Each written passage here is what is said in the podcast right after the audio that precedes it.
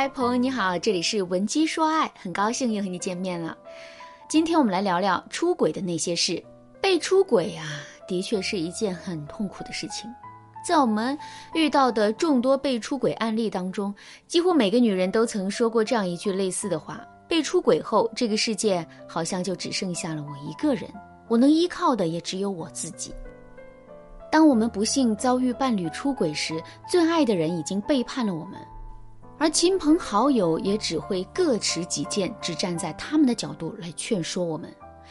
年龄长点的可能会说：“我是过来人，女人都会有这么一遭的，忍一忍就过去了。”年轻点的可能会说：“离婚一定要离婚，出轨只有零次和一万次。”而站在中立的可能会说：“你先别着急，你看看他的态度，根据他的态度来决定。”最近网上不是有一句话很火吗？说听完了所有的道理，可依然过不好这一生，这其实和我们在遭遇伴侣出轨后听到的各种劝说是一样的。到最后我们会发现，谁说的都有道理，可谁说的都不能解决问题。因此，我认为，当我们在面对伴侣出轨的时候，最该做的不是盲目的去听从他人的建议，而是应该调节情绪，和自己来一场最真实的对话。只有当我们情绪稳定，能够理性的思考、分析利弊时，我们才能开始重建家园，做出当下最符合自己内心需求的决定，恢复我们的正常生活。但情绪啊，是一种很难控制的东西，很多女人都会容易掉进过度发泄和过度压抑的情绪怪圈。比如说，当你发现男人出轨后，你沉浸在被伤害的愤怒情绪中，对男人各种打骂，向全世界宣告他是一个坏男人。想让众人来唾弃他，可当你真被愤怒情绪给控制，变成一个易怒暴躁的女人的时候，你会发现啊，你的指责、打骂只会激起男人的情绪和你对骂，然后两个人越吵越厉害，关系进一步被破坏。又比如说，当你发现男人出轨后，你极力回避自己的情绪，觉得你不该留恋这种背叛自己的丈夫。哪怕男人改错态度、真诚、示意共同解决问题，你也强行让自己和男人划清界限，却因此错过了重建婚姻的最好时机。今天，为了让更多遭遇出轨的女性能够有一个良好的情绪状态，接下来我会为大家讲解被出轨后的情绪调节三部曲。第一步，接受情绪。情绪调节的第一步是接受情绪，也就是说，你得允许自己有情绪，接受自己有情绪的这个事。不管你是因为男人出轨这件事产生的愤怒、伤心、痛苦、绝望等等情绪，它都是你作为一个有血有肉的人正常的生理反应。你不要因为产生了悲观情绪就恐惧或者是急于否定它。你需要做的是接受你所有的情绪，然后在接受情绪的同时，告诉自己不能颓废。你不能任由自己的情绪去控制自己，你要选择良性的方式来调整自己。我们可以进行情绪调节的第二步，替情绪进行正确的表达。我们要知道啊，情绪不是人，它没有语言系统，不会自主的告诉别人我愤怒、我悲伤、我难受是因为什么人、什么事造成的。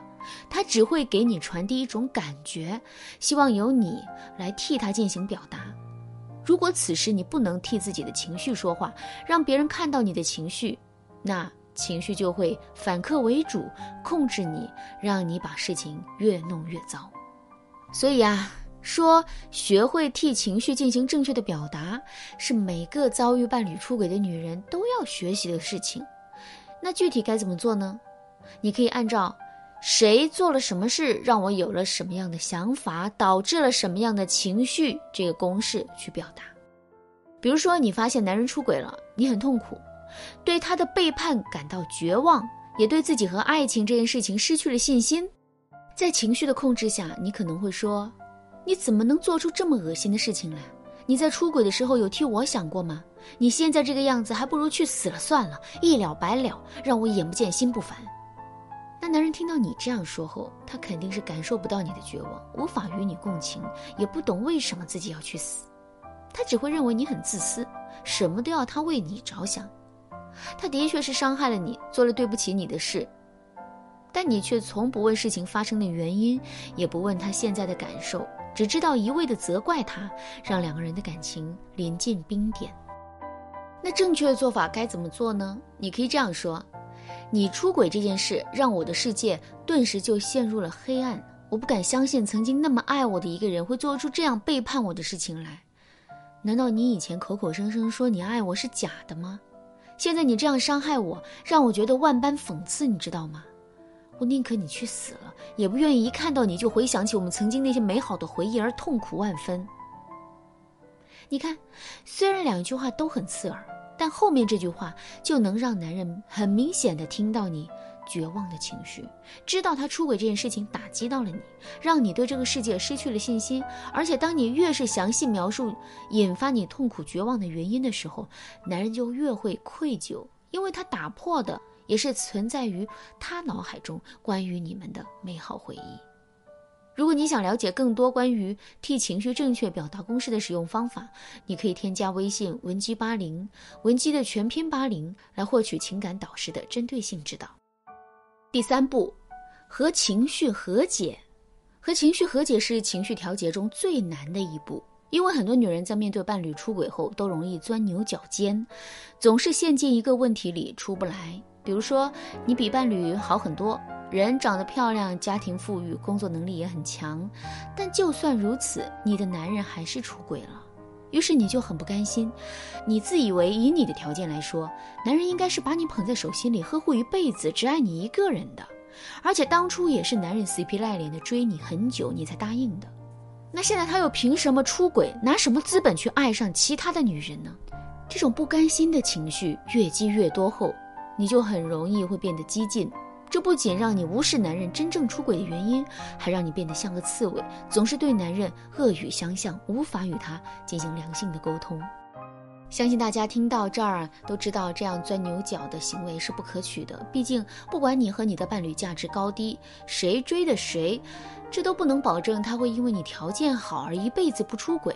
你要知道，现实中优秀的女人被出轨的案例多了去了，连那些非常漂亮、有钱的女明星也会遭遇伴侣的出轨。所以，你每天沉浸在不甘心的情绪是无济于事的。你这样只会把男人越推越远，给第三者可乘之机。那究竟该怎么办呢？对此，你可以通过。与人倾诉、旅游散心、暂时远离令你有情绪的人等等方法，去分散自己的注意力，减少自己胡思乱想的时间，尝试着和情绪和解，找回自我。但如果你在发现男人出轨后十分痛苦、焦虑，不知道如何解决、如何击退第三者，并让老公回归，也可以求助于情感咨询导师，将你的问题告诉他们。虽然把伴侣出轨这种私密的事情啊，告诉另外一个毫不相干的人并不容易，但你要知道，当你和你的好朋友倾诉你的苦闷和无助时，他们往往都是站在你这一边，袒护着你的，所以他们很难提出有建设性的解决办法。而情感专家则不同，他们可以通过你的实际情况，不偏不倚地做出判断，从而找出有效的解决办法。好啦，今天的内容就到这里了。如果你也遇到了相同的烦恼和困惑，或者是对今天所讲的内容有什么不清楚的，你都可以添加微信文姬八零，文姬的全拼八零，向我们说出你的烦恼，来获取导师专业的情感分析。文姬说爱，迷茫情场，你得力的军师。